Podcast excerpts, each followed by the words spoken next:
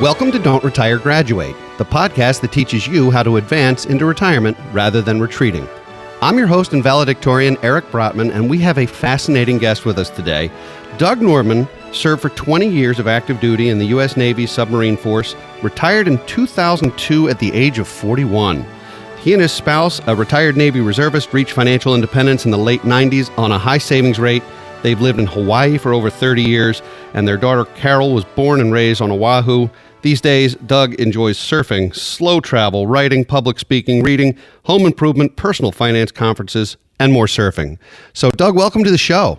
Thanks, Eric. Uh, I enjoyed your episode on fear and greed. We're seeing a lot of that today.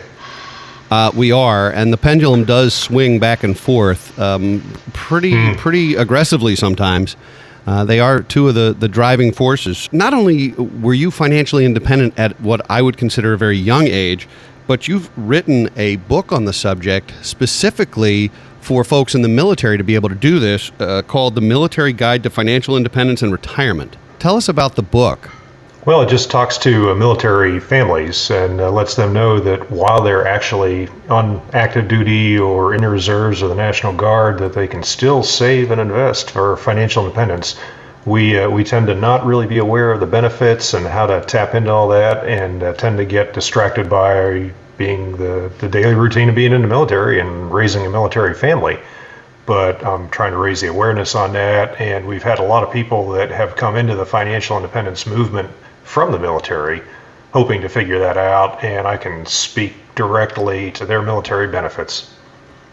I, would love to do that because the military is one of the areas where you still have a, a fairly robust pension, which makes a huge difference for folks. Uh, uh, so let's talk a little bit about that and how families, military families specifically, are able to, to best take advantage of what's available to them that maybe they're not thinking about. Well, you, it's ironic that everybody considers the pension. Uh, only one out of every six people that join the military actually stick around long enough, that 20 year, to uh, cliff vest in that pension. Most people will do one or two obligations and get out somewhere between four and 12 years of service.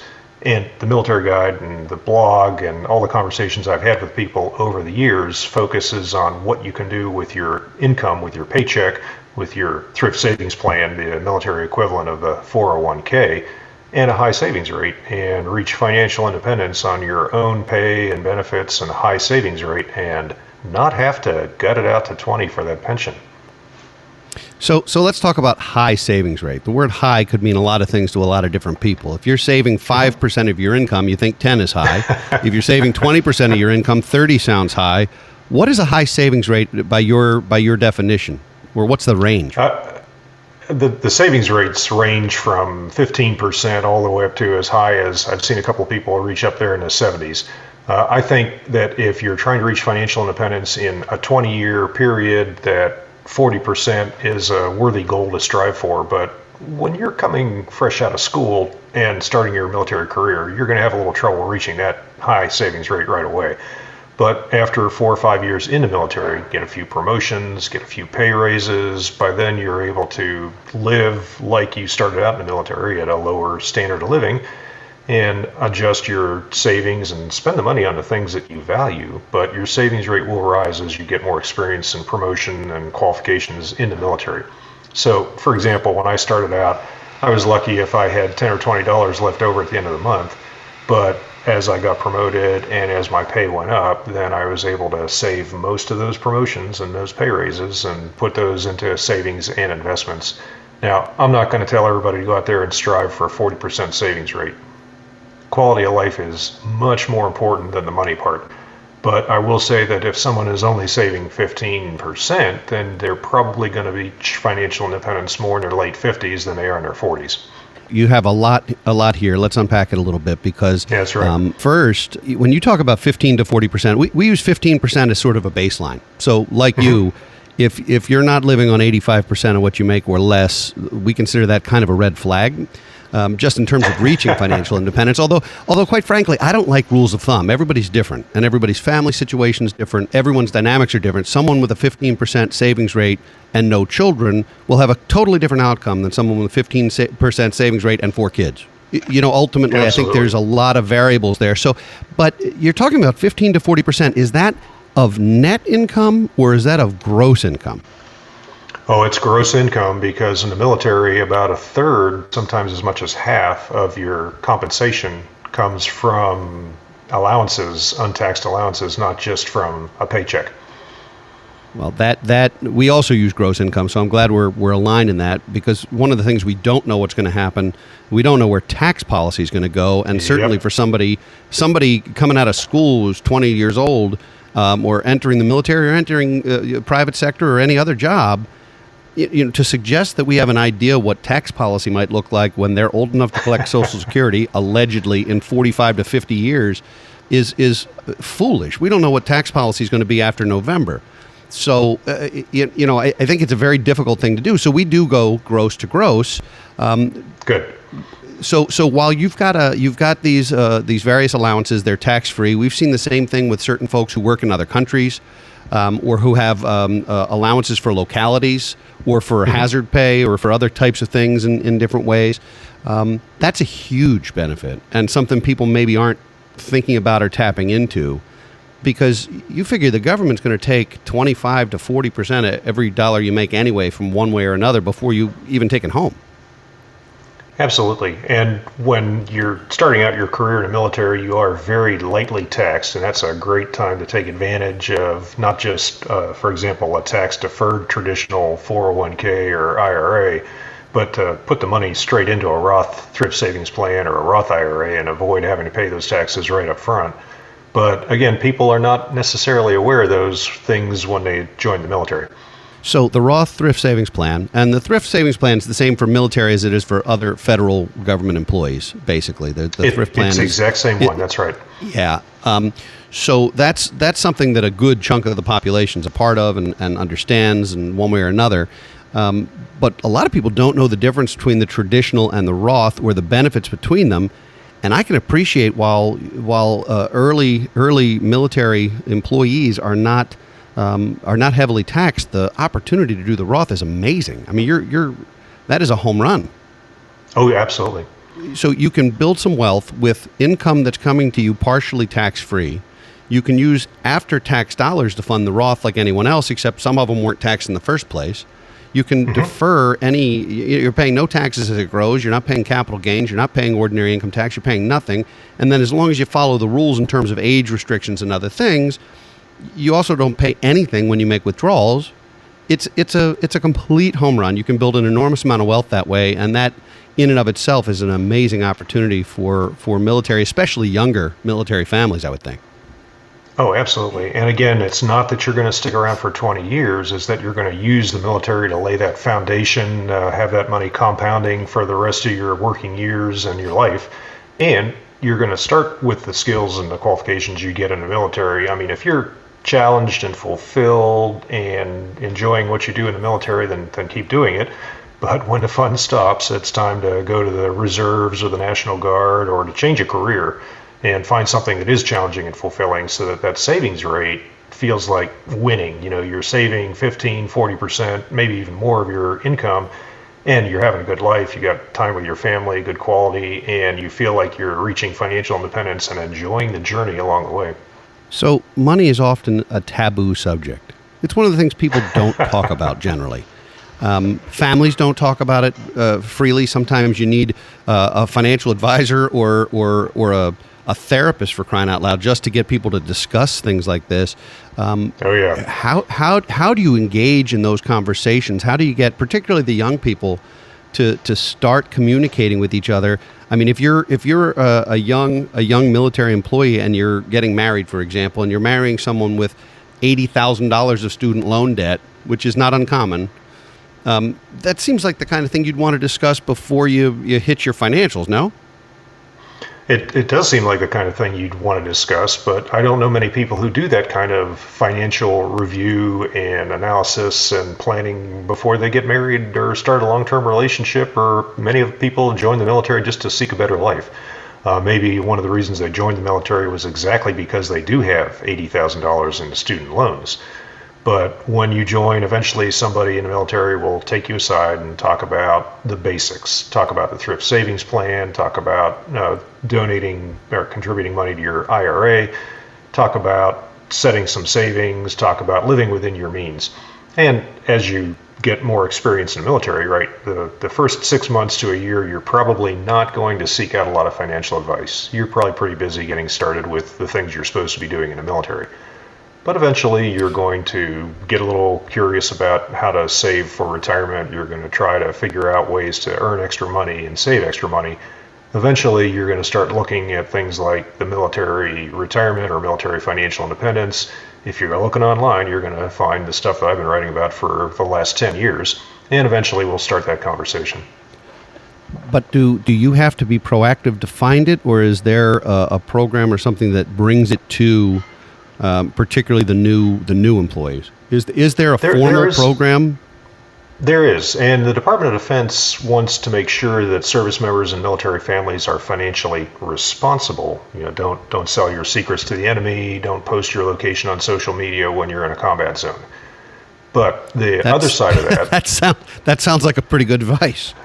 We, we should start from the basics there. Yeah. The, yeah. The, no, the I'm, I'm with you. Though, and the financial independence part, the uh, saving for retirement part, you don't necessarily get a lot of information given to you. Now, we, we all set up touch points during your time in the military with the Department of Defense when you're supposed to sit down in a classroom or do some online training and you're supposed to learn something about the thrift savings plan. But life is busy, and, and when I was on active duty, uh, I was not exactly an enthusiastic supporter of having somebody from outside come in and tell me I had to sit down and train my people on this other subject when I had a whole bunch of other stuff going on.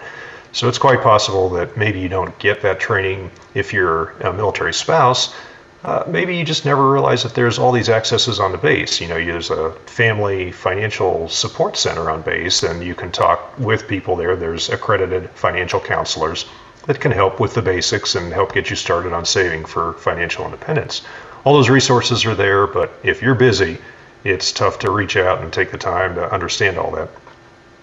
If, if I'm not mistaken, the bases also have um, uh, attorneys who can do basic estate planning documents and so forth. And, and am I correct that there's no cost to that? That's part of the, the benefit package to be there. Is you can get those kinds of documents done without without hiring someone and, and spending a bunch of money.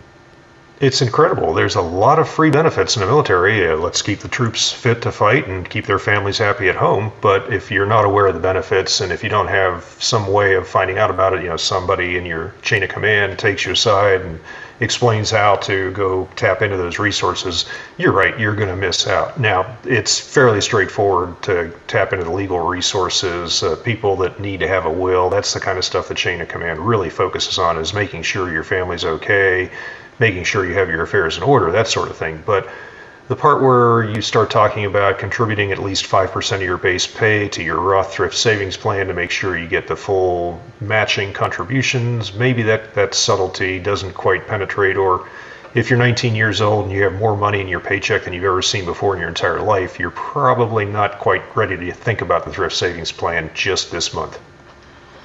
I, I've, we've worked with hundreds of families across the country, and one thing that feels universal is that folks in their 20s, 30s, even 40s, a lot of times, aren't even thinking about retirement. You know, yep. they're they're dealing with the immediate, the urgent, the the things that are directly in front of them. It could be a mortgage, it could be education, it could be it could be just paying the bills. Um, there's an enormous um, an enormous amount of time that uh, feels like an eternity when you're 20 and doesn't feel that way when you're 50 and um, you know and, but but but what's interesting about that is the the folks who start at 20 don't have the stress when they're 50 the folks who wait till they're 50 have a serious climb ahead. And uh, someone should write a book on this doug. I, I think they someone really needs to write should. a book on this. And, and, Man, and if only there were a resource. If, I, if, yeah, if only there were a resource to, to, to, to find ways to do this. So you're writing a new book. That's right. We're about ready to go to press on our uh, second book. It's been an interesting time trying to uh, finish editing and get ready to publish a book when there's a pandemic in the background. Uh, but we're finally through all that. The uh, uploads, uh, I was I just read an email hour ago that the uploads finally happened, and uh, we expect to be doing pre-sales next week and probably have the print copy out in early September. That's that's very exciting. I, I, will tell you that my next book comes out September fifteenth, and we're getting ready to start pre-sale in a few weeks, and so I'm I'm right behind you. It's exciting. It's uh, a little on the nerve wracking side, but it's exciting. And uh, so tell us about the new book because when you start talking about next generation and, and financial independence and particularly multi generational planning, that's that's one of the things that excites me the most about what we do for a living. So tell us about the new book. Well, again, I'll start by saying that when you're 19 years old, you probably don't really care very much about this topic because you're too busy getting organized and getting your life squared away. However, uh, when I started going to financial conferences and meetups and cups of coffee with people, eventually the conversation would evolve beyond just saving for financial independence, and people would actually get a little impatient. They'd say, Yeah, yeah, I understand the financial independence part high savings rate, frugal, cut out the waste. Sure, I got it. How are you raising your kids to have some financial sense? And so as we started seeing those questions, at first, of course, I was babbling, trying to come up with some kind of an answer. And eventually, I started talking about things that we did in our family. And after a few of these conferences, uh, I was at uh, my daughter's house. She's uh, a young adult, launched, got her own career, married. Uh, she's raising a five month old baby granddaughter. And I talked with her spouse and my wife. Oh, thank you. Life is uh, amazing when you're a grandparent. I wish I'd started that way. But the uh, conversation you could just house, skip over all the responsibility. Yeah, that'd be great. Right. There's there's no licensing. There's no qualification requirements. It's easy to be a grandparent. This you just show up and have a wonderful time and hand them back when the when the diaper fills up. But it's yes, a, you get to give the toys labor. that make the noise and not hear the noise. Well, actually, I did do my share of diaper duty while I was over there because everybody knows that you're not going to be there for the, the full time it takes to toilet train, so you might as well get some diaper changing in now where Just were we? To remind see, you we not to have about... more children. Yeah. so we would answer these questions, and my wife and I are visiting our daughter and our son-in-law, who at the time uh, were thinking about making a transition out of the military. And as the conversation talked about the financial conference, I said, Hey, I got that question again about raising uh, a financially smart family. Do you have any ideas on that? Carol, do you remember when you were being raised what we did to help you learn about managing your money? and her whole face lit up and she was off to the races on things that she remembered. So as she was talking, I was listening to this and asking more questions, and my spouse looked over to me and made that little motion with her hands that said, You better start taking notes on this stuff. And by the end of dinner, we actually had a kind of a topic outline of things to do to raise your kids so that they learn how to manage their money and eventually learn how to save and invest. And the next day she was at work and she had some more thoughts and wrote some more stuff down. And before we knew it, we had the outline. We started writing the chapters. Now, this was going to be my second book, so I knew a little bit about writing a book, but it was tremendously fun just to watch all the memories spill out of her and realize that what my spouse and I thought might have been a brilliant financial parenting tactic at the time uh, the perception from a five year old or an eight year old or a 14 year old, it was a little different than what we parents thought. And so that's what this that, book is about. I'm not I'm not sitting here in an ivory tower telling you how to raise your kids with financial savvy responsibilities. I'm suggesting this is what worked in our family, and these are the things we tried with our daughter, and here's what she thought of it, and we use that back and forth narrative.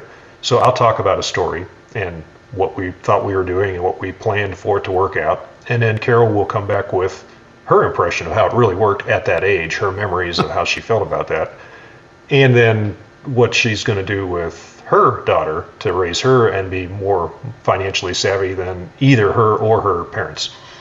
And it's a it's a great memoir. It's got a lot of tactics in there. I mean, we talk about the big picture, but the main focus is on the tactics. You know exactly how you handle the allowance, exactly how you handle chores and jobs in your family. These are things that we did that we think will work for other people.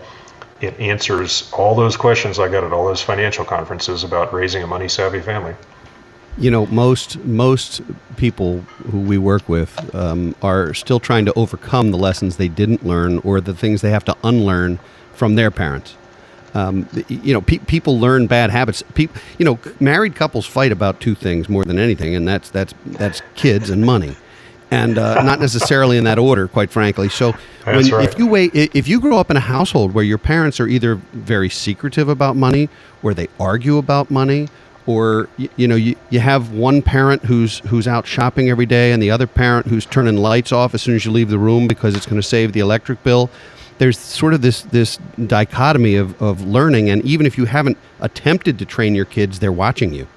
They're watching you and they're picking up your habits and then they have to unlearn them. And then you marry someone and you not only have your own parents habits that that were ingrained in you but you have your spouse's unlearned habits that that, that need to happen from her, his or her own parents it's a fascinating problem so I, am excited to hear about the allowance thing because this is something we we think we, I, I feel like we have nailed this, Doug. So you're gonna you're gonna grade me on it because this is a school theme anyway. Tell us a little bit about what is the what is the the secret to an allowance plan that actually is empowering and motivating and um, and helpful long term. Well, the big picture is that the allowance is not designed to teach your kids how to save and invest. The allowance is designed to teach your kids how to manage money. They're they're nowhere near ready to think about saving and investing. And so when you give your kids an allowance, they think you're the best parents ever because they show up every week or every month or however you do your allowances in your family and they get free money. Now, we also acknowledge that some families feel pretty strongly that maybe kids should not have an allowance. Maybe they should be on commission or maybe they should be working for the money they earn. And and we understand that. However, the main purpose of giving an allowance is to put enough money in your kids' hands for them to be able to do just about anything they can think of without being able to do absolutely nothing. You want to give them enough money to be able to make some choices, but also have some constraints. And so when you give out that allowance, the kid thinks mostly of buying stuff and, and finding candy or toys or clothing or whatever they want. As a parent, you're there to help them learn how to manage their emotions and learn how to make some choices and maybe maybe learn a little deferred gratification but you're not going to see that until they're probably in middle school and to work with your kids personality and to work with their emotions you're there to help have a conversation about money and allowance allows you to do that because you're handing over the money and, and talking about it um, i get asked all the time where does this money come from and the answer is that you're spending money to raise your children, and the allowance is just part of that money you would be spending to raise them. The difference is that you're giving them that money to manage instead of you making the choices on how that money is spent. If you're going to go out and buy your kid a t shirt, maybe instead of going out there and buying the t shirt and coming home and giving it to your kid, maybe you're ready to give them an allowance. Maybe they're ready to think about going to a garage sale or a thrift store and buying their own t shirt now you can have a conversation. Now you can talk about money and choices and spending and all the things that go into that. And that's how you find these teachable moments. And we've we've read books. There's a fantastic book uh, using analogies on this by David Owen. His book is the uh, First National Bank of Dad, and in there he talks about giving your kids this money and in, in your own mind, you're going to mentally have an image of these kids taking your $20 bill or whatever they've saved up and lighting it on fire like a 4th of July sparkler and running around the backyard having a really fun time with it, watching it burn up. If you can if you can be patient with that, that's what happens when you start to teach your kids how to manage money and you're going to see a lot of that. Eventually, they're going to run out. They're going to spend all their money. They're going to make bad choices, and they're going to feel those emotions. And that's, as a parent's uh, opportunity, that's the teachable moment when you can step in and say, How did that feel? I'm sorry you don't have any money left. I'm sorry you wanted to buy this other thing and now you don't have any money. And how does that make you feel? And maybe what other choices could we have made? You start that whole conversation. That's how the allowance is designed to work. I, I love that. We have uh, we have a ten year old, and um, several years ago, I guess two years ago, we started. She asked us for allowance, so it was one of those moments where, you know, the, wow. the good news was it was her idea, and she said, you know, wow. I'd really like to have some allowance. We did decide to to tie it to a couple of age, you know, age appropriate responsibilities. Though I confess they're they're more ceremonial than work, um, but but nonetheless, they it's part of the deal you know, yes, you need to put away your own laundry. Uh, you don't have to wash it.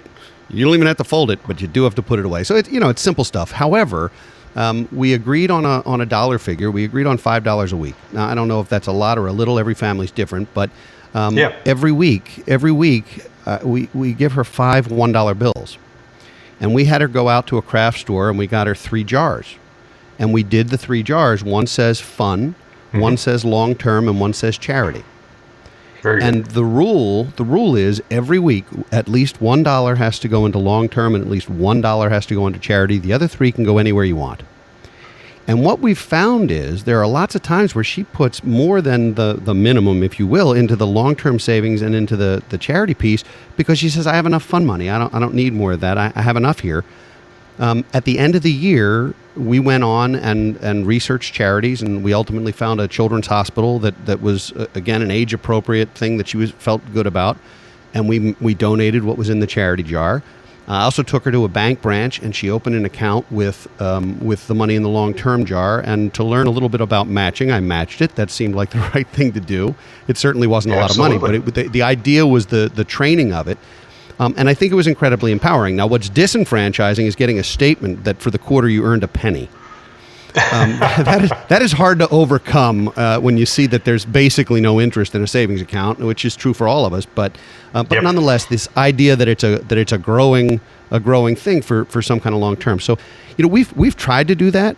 I still think it's it's a, a, very difficult thing to to teach kids not only the value of a dollar, which we all um, you know certainly wanted to know, but um, but how the system really works, how money really works.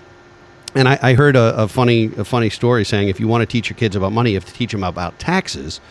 So you go out and you let them use their money to buy a double scoop of ice cream, a double scoop ice cream cone, and then before they're allowed to have any, you take the top scoop and throw it on the pavement, and that's taxes. so I mean, technically, or, or you, even, you, you give it to somebody else, let somebody else eat. Yeah, right. Mom and dad get to eat the first the first uh, scoop. So um, so, Doug, we're we're um, we're dangerously close to running out of time here. I want to make sure that we get to our extra credit assignment and that we also tee up where folks can can get a copy on on pre-sale of your book and learn more about it. So, um, what would be the one takeaway? What's the other than of course pre you know the pre-sale and buying your book? What would be the one takeaway um, or the one extra credit assignment for our audience today? Well, it depends on where you are in your life. If you're thinking about starting a family, that's great. Get your finances in order, start thinking about what you're spending, start tracking your expenses. Everything that we talk about for military families starts with tracking your expenses. And once you've done that, you have the awareness to start the next step of cutting out the waste and thinking about what's important in life to you. If you've already got kids, and you want to start on the road to teaching them about financial literacy and working on financial independence, the next step there is to think about those three topics. Think about allowances, chores, and jobs, and how you want to do it in your family. And you sound like you have yourself a saver. So at that point, you know that you're going to be able to work with the things that she's naturally inclined to do. On the other hand, other kids end up being spenders. And so the allowances, chores, and jobs, maybe they're much more motivated to work because they're going to spend a lot more money think about those issues as you're starting your family and as you're raising your kids. We talk about the tactics in the book, and we also have a ton of resources. Uh, the best place to start out is the website childfire.com. And that's the website where we talk about not just the book, but where we have all the blog posts that talk about the tactics. Uh, you, you, you're an author. You know the dirty little secret is that you publish a book, but a lot of the information in the book is also on the website. And there are people that want to have the book, and other people that just want to read a few blog posts on the topics. So childfire.com gets you started on that.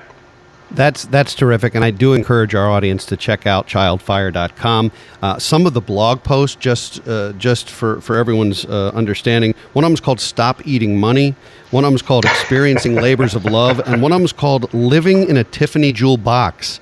which sounds uh, sadly very appealing to my spouse. But nonetheless, uh, uh-huh. uh, it, thank you, thank you, Doug, for for being on the show. That you've been a great guest. I wish you incredible, incredible good fortune with the new book. Uh, it sounds like it'll be a terrific read, uh, and I, I hope you'll put me on your list for for folks interested in getting an early copy.